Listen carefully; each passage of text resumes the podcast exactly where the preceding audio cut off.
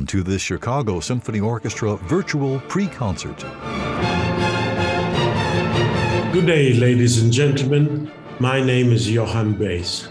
I am currently visiting professor and dean's chair at the Schulich School of Music, McGill University in Montreal, Canada, for 2021 to 2022.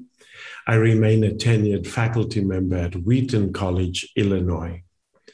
It is my distinct pleasure to welcome you to this program of three works, all of which happen to be by composers outside the three dominant regions of the Romantic era, the 19th and early 20th centuries.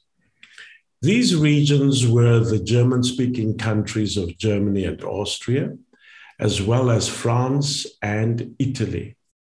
The turn of the 19th into the 20th century repertoire on today's program happens to come from Great Britain, the United States, and the Czech Republic. Before we talk about the program itself, may I invite you to try answering a quiz. I am going to play you one minute and 40 seconds of the opening of one of the compositions on today's program. I invite you to guess the age of this composer from the three choices that I will give you. Consider the musical clues that might sway you to one of the three choices. We usually think of brilliant gestures in the orchestration, the use of percussion and brass, the use of strings and woodwinds in any number of combinations to shape musical ideas. Listen to the opening of one of the pieces on today's program as you tease out the variety of elements. Consider whether the composition suggests a young composer of 23, a middle aged composer at age 43, or a mature composer at age 60. Again, the three choices for the age of the composer are 23, 43, and 63. Let's listen to the opening one minute and 40 seconds of this piece.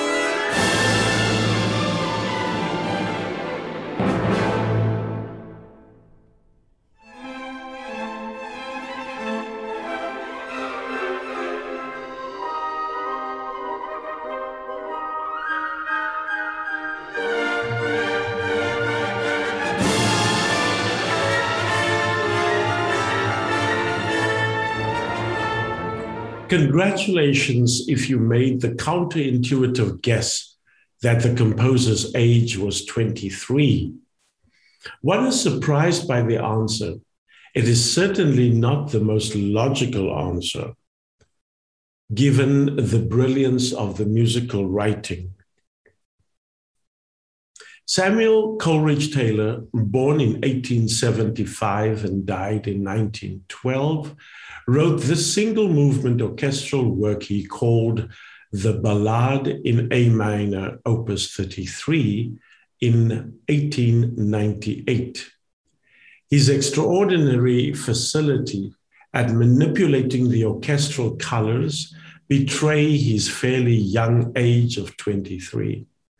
Unfortunately, he had a short life and died during his 37th year. Listening to this opening segment of the ballad in A minor, one is struck by the maturity of the composer's compositional skills, the attractiveness of the orchestral sounds, and the instrumental colors. Coleridge Taylor conjures up in the very opening of the composition vibrant gestures in which he arrests the attention of the audience. Six years earlier, in 1892, Coleridge Taylor was accepted as a student at the Royal College of Music under the tutelage of Professor Charles Villiers Stanford, one of the most highly regarded composers in England at the turn of the 20th and 19th and 20th centuries. He was knighted during his lifetime as well. Choral enthusiasts in the audience will no doubt be familiar with Stanford's popular and beautiful motet, Beati Quorum Via.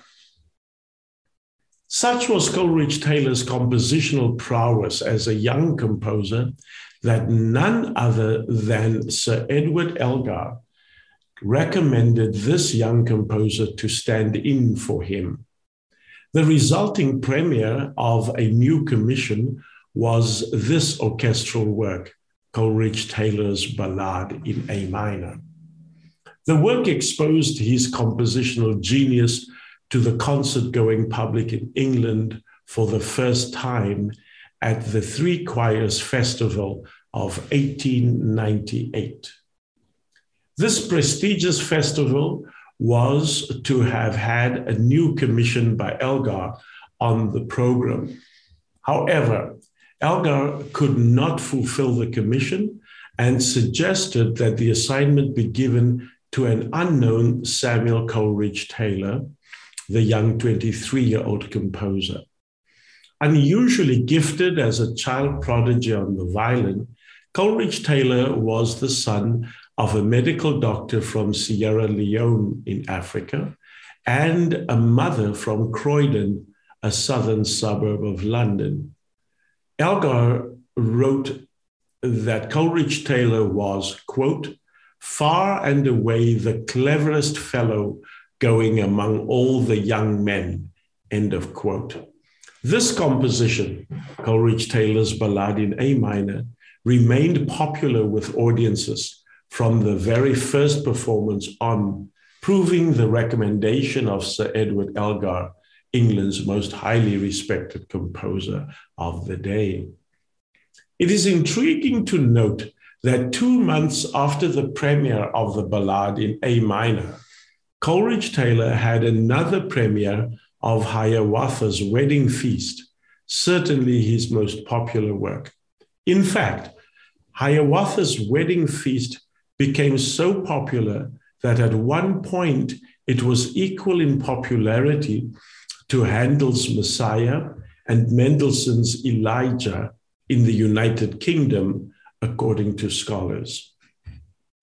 Before we listen to a few moments from the ballad in A minor, other than the opening, I want to mention that the stature of Samuel Coleridge Taylor as a young 23 year old composer, having had public acclaim with the ballad in A minor and later with Hiawatha's Wedding Feast as, an, as audience favorites, established his reputation as one of England's rising composers. Biographers mention that the biracial Coleridge Taylor being noticeably different in appearance to his classmates in school, well, had suffered taunting and other indignities because of his appearance. He was embraced in the United States many years later by the New York Philharmonic, whose members called him the African Mahler.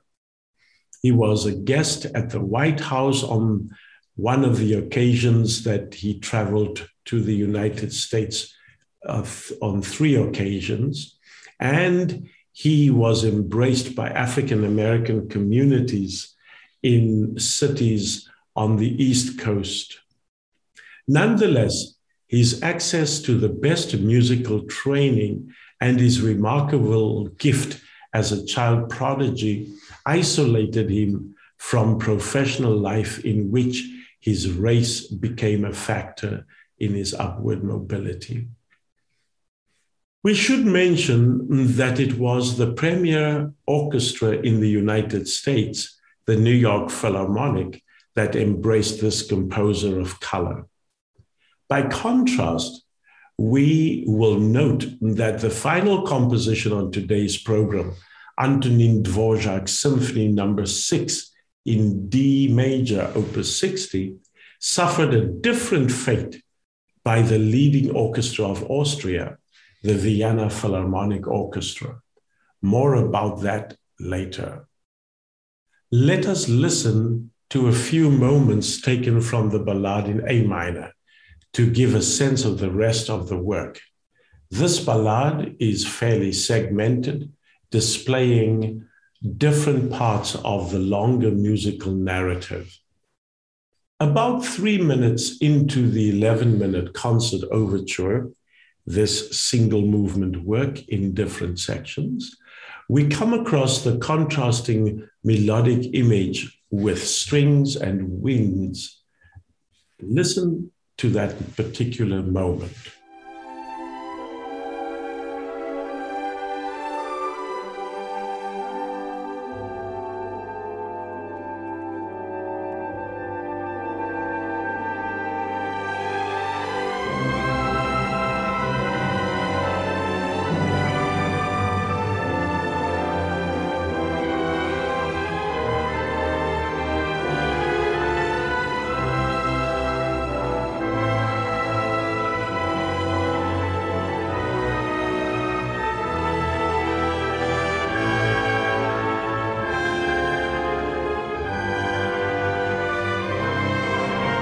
About eight minutes into this 11 minute concert overture, one hears luscious orchestral writing reminiscent of the musical idiom of Tchaikovsky, and one is impressed at Coleridge Taylor's orchestration in his writing. Let's listen.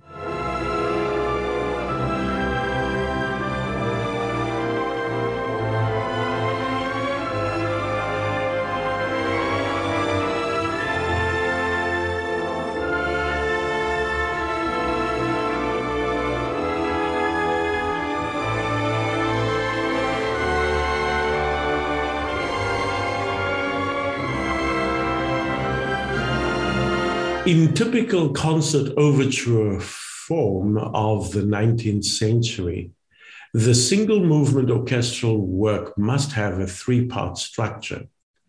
This work has a recapitulation, a return to the opening segment of the work.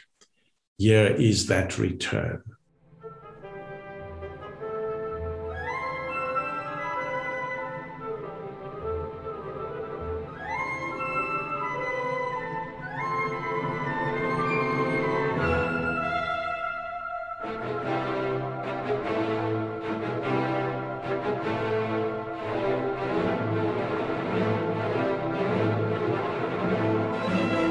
Let us now turn to the other bookend of the program.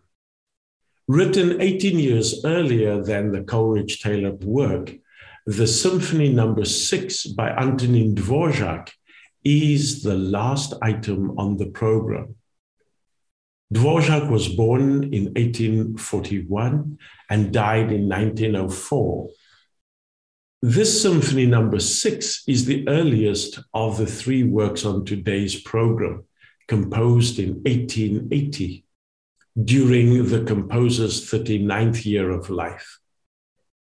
Standing between the two bookend compositions on today's program is Samuel Barber's Knoxville, Summer of 1915, written in 1947. This composition was written during Samuel Barber's 37th year you recognize that although the works on the program span roughly 70 years, 1880 all the way to 1947, they are all works by younger composers. All of them wrote these compositions before the age of 40. The two composers, Samuel Barber and Antonin Dvorak, wrote their compositions Knoxville, summer of 1915, and Symphony Number no. Six, respectively, when both Barber and Dvorak were in their late 30s. As we have seen, Samuel Coleridge Taylor's ballad was written when he was only 23 years old, and the other two by composers in their late 30s. So the program itself has a vibrancy and maturity of thinking and musical imagination that should excite all listeners to these three compositions. I would like to consider the first and last compositions on today's program, the Ballade in A minor and Dvorak Symphony number no. 6 in D major. I want to focus on these two works because each of these happens to be a pivotal composition in the life of these two composers.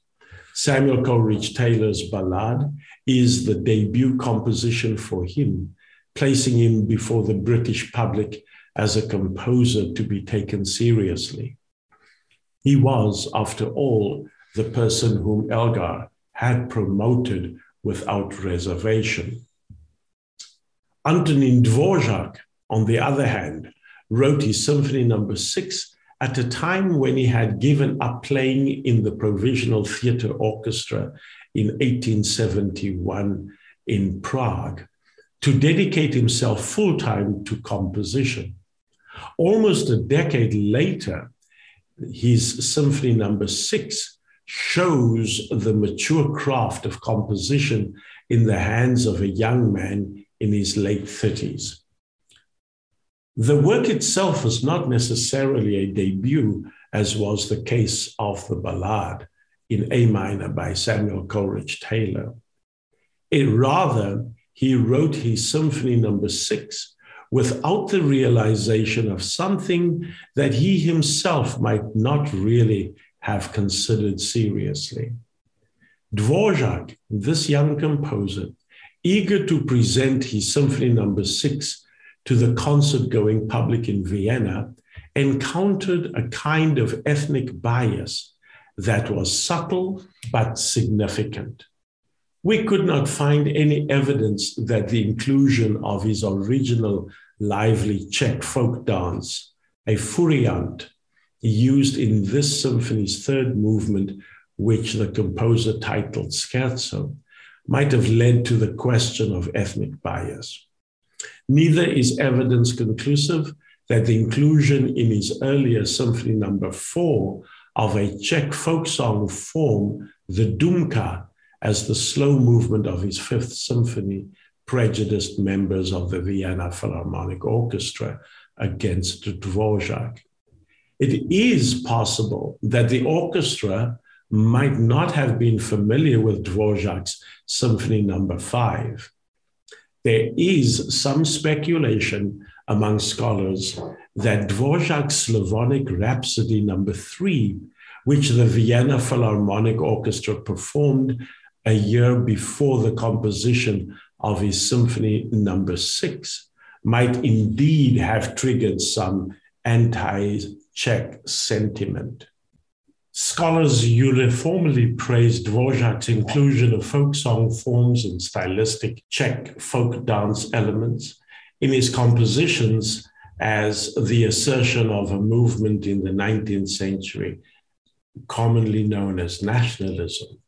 So these two bookend compositions put the 23 year old Samuel Coleridge Taylor on the map before the British public and Dvorak's Symphony Number no. Six, the final composition on today's program, asserts his own independent voice as a Czech composer despite being in the city of Vienna, that his music was promoted by Johannes Brahms to the Viennese music establishment.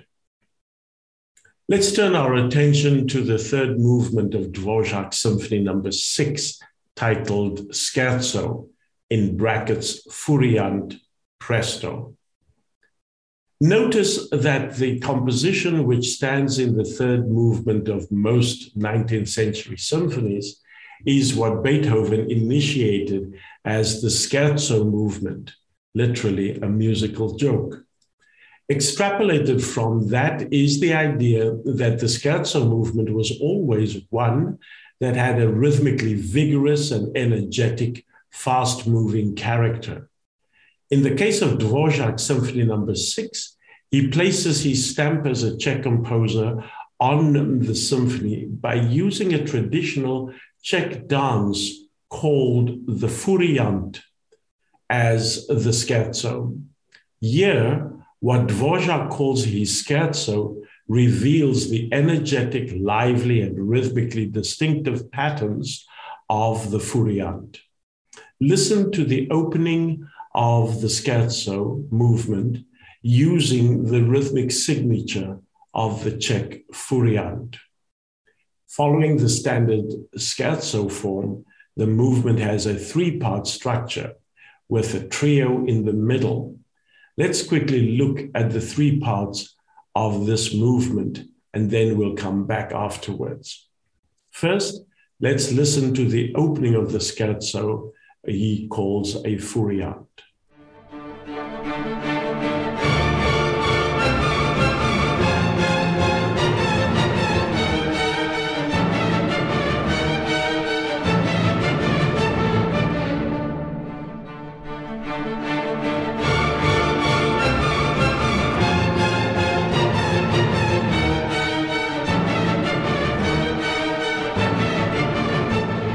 Now let's listen to the middle section of the scherzo, uh, also titled Furiant.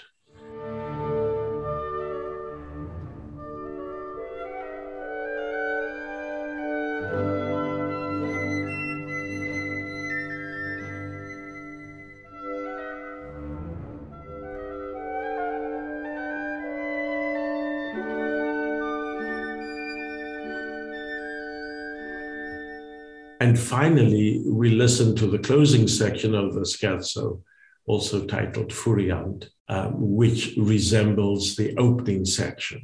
Here it is.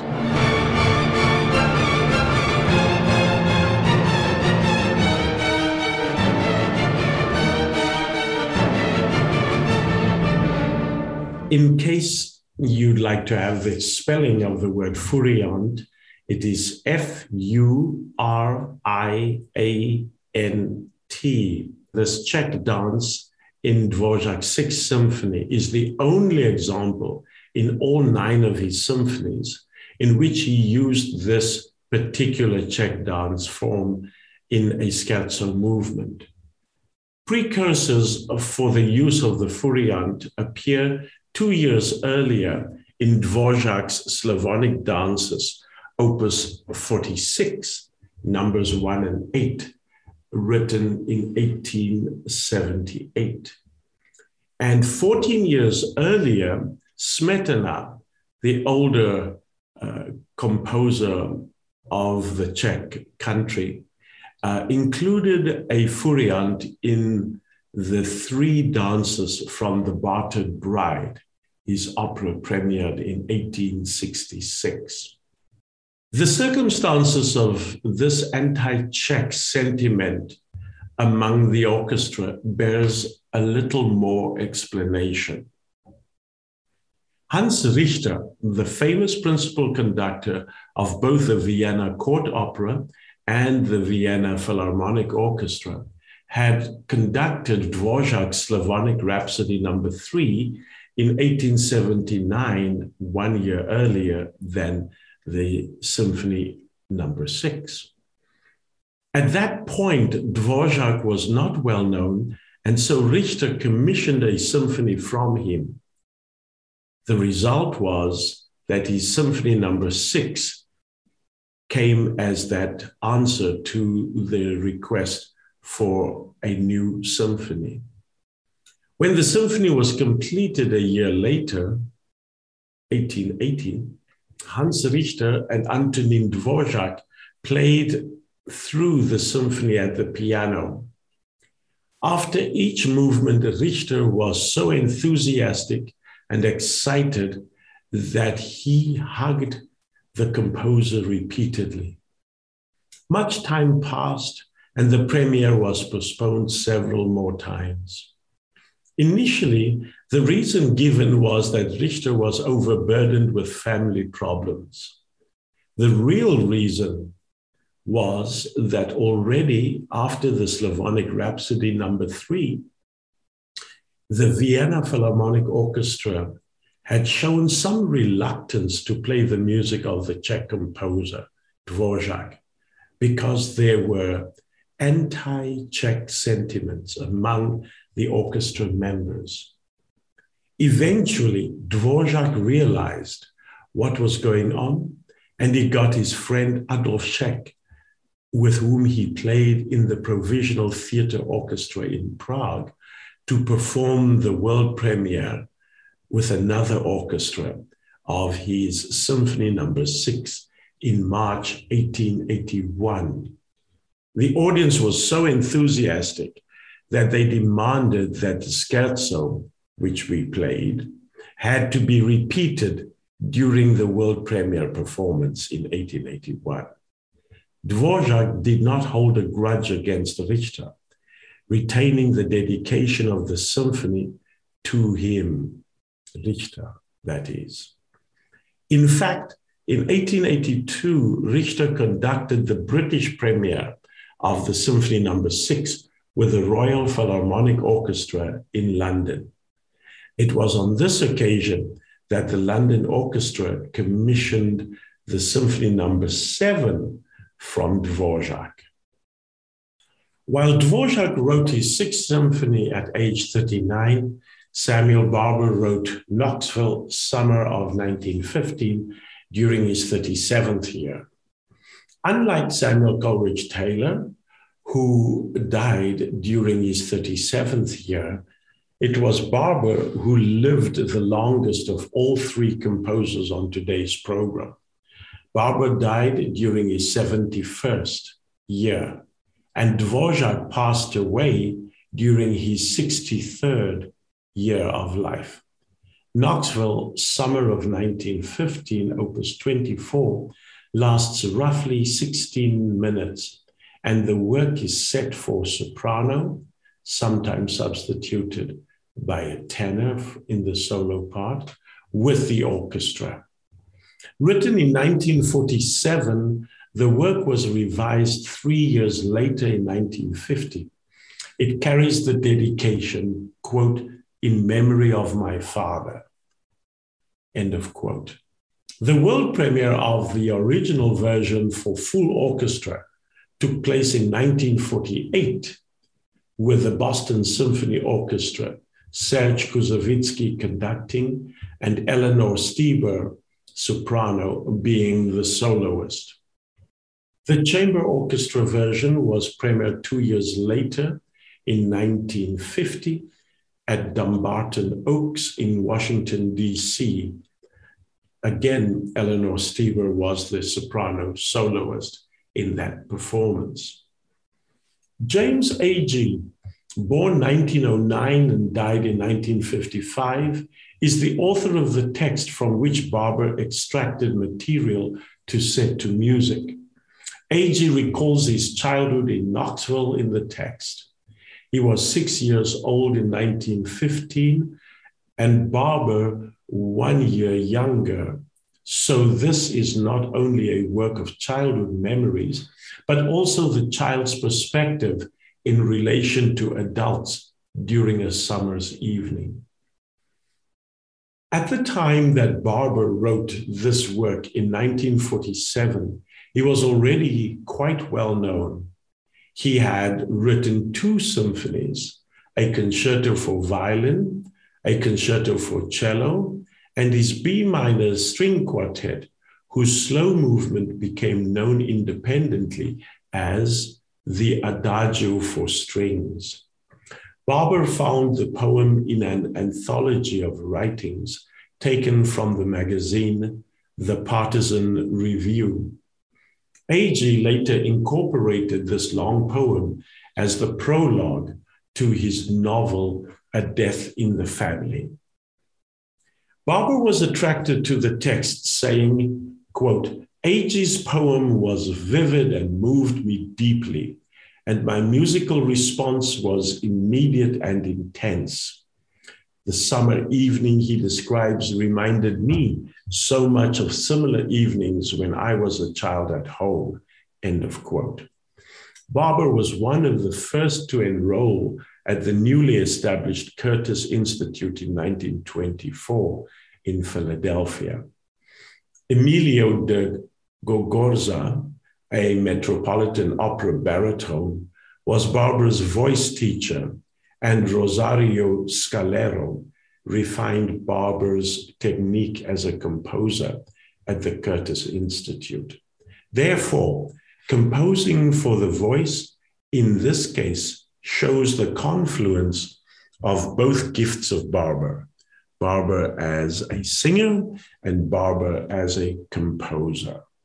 After Barber met Agee, the composer remarked upon the similarity of their childhood memories.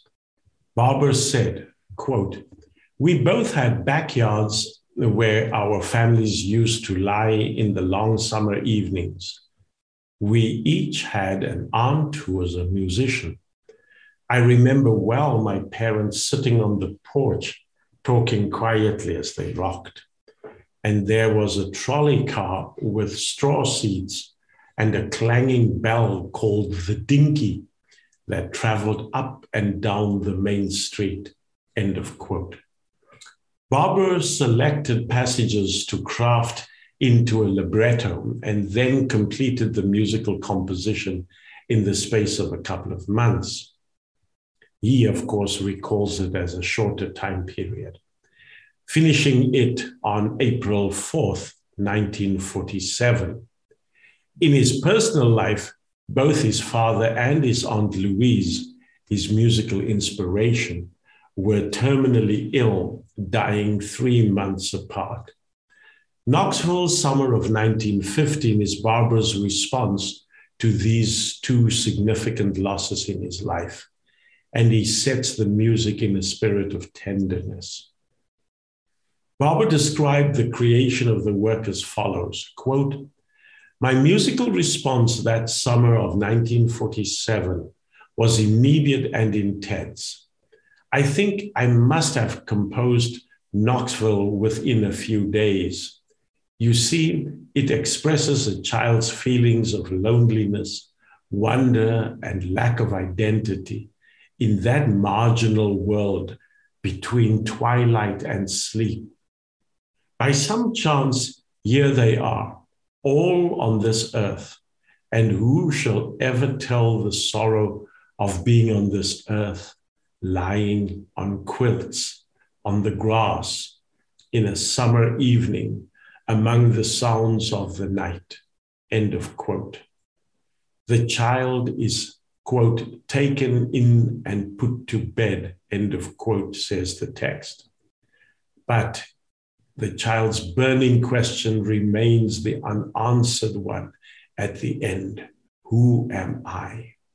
Listen to the rocking lullaby opening of Knoxville, summer of 1915.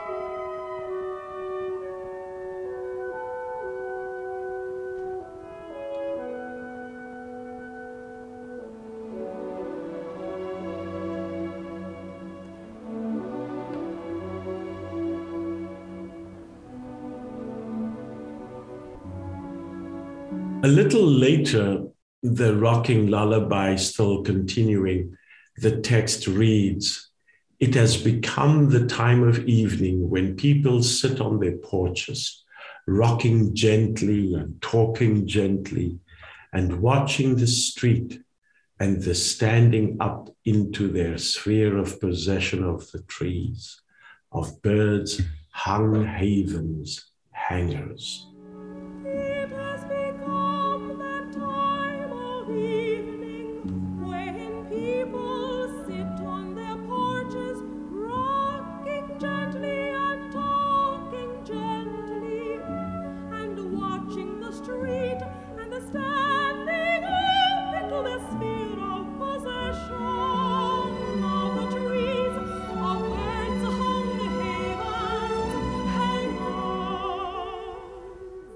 Little later, the text reads People go by, things go by.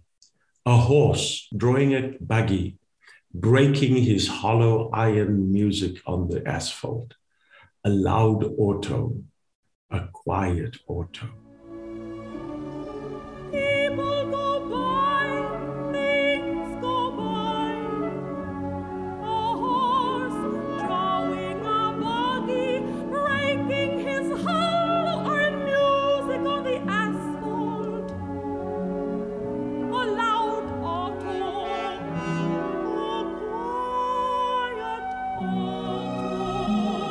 At about five minutes and 25 seconds on our recording, the text reaches the following.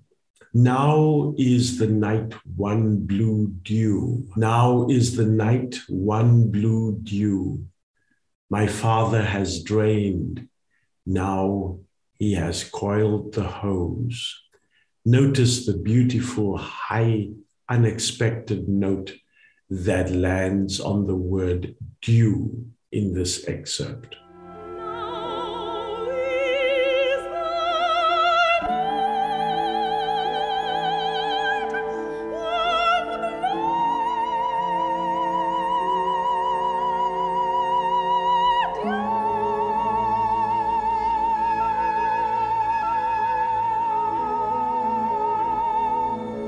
At about 10 minutes and 33 seconds on our recording, the text reads One is my Father who is good to me.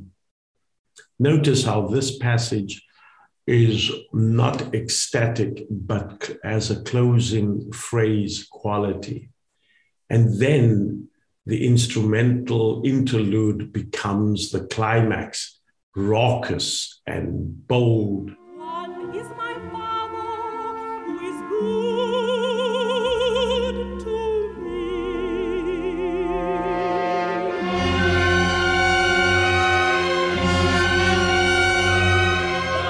The closing section, um, almost 12 minutes into this work, has the text May God bless my people, my uncle, my aunt, my mother, my good father.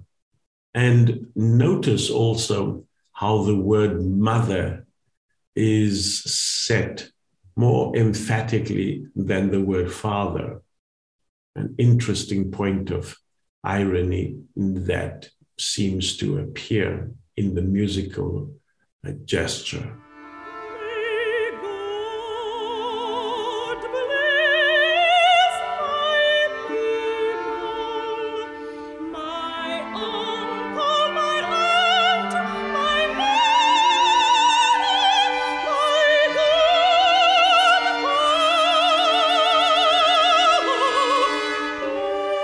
Since the work is dedicated to Barber's father, and since his father had passed away and he was using this uh, composition as a response to the passing of the father, it is interesting that the mother is not prominent in Barber's own recollections. But at this point, we, we have just listened to the emphasis of the word mother over that of father uh, tips the scale in the other direction. I leave you to enjoy the enigmatic ending in the performance rather than playing it to you in this presentation. I hope that you might agree that this program consists of compositions that display a vibrancy and maturity of thinking and musical imagination that should excite most listeners. May this program of three compositions by an Englishman, an American, and a Czech who did not reach 40 years of age at the time all three of these works on the program were composed might fill you with joy, perhaps even wonder. Thank you very much. My name is Johan Buis, and I hope that you enjoy the program.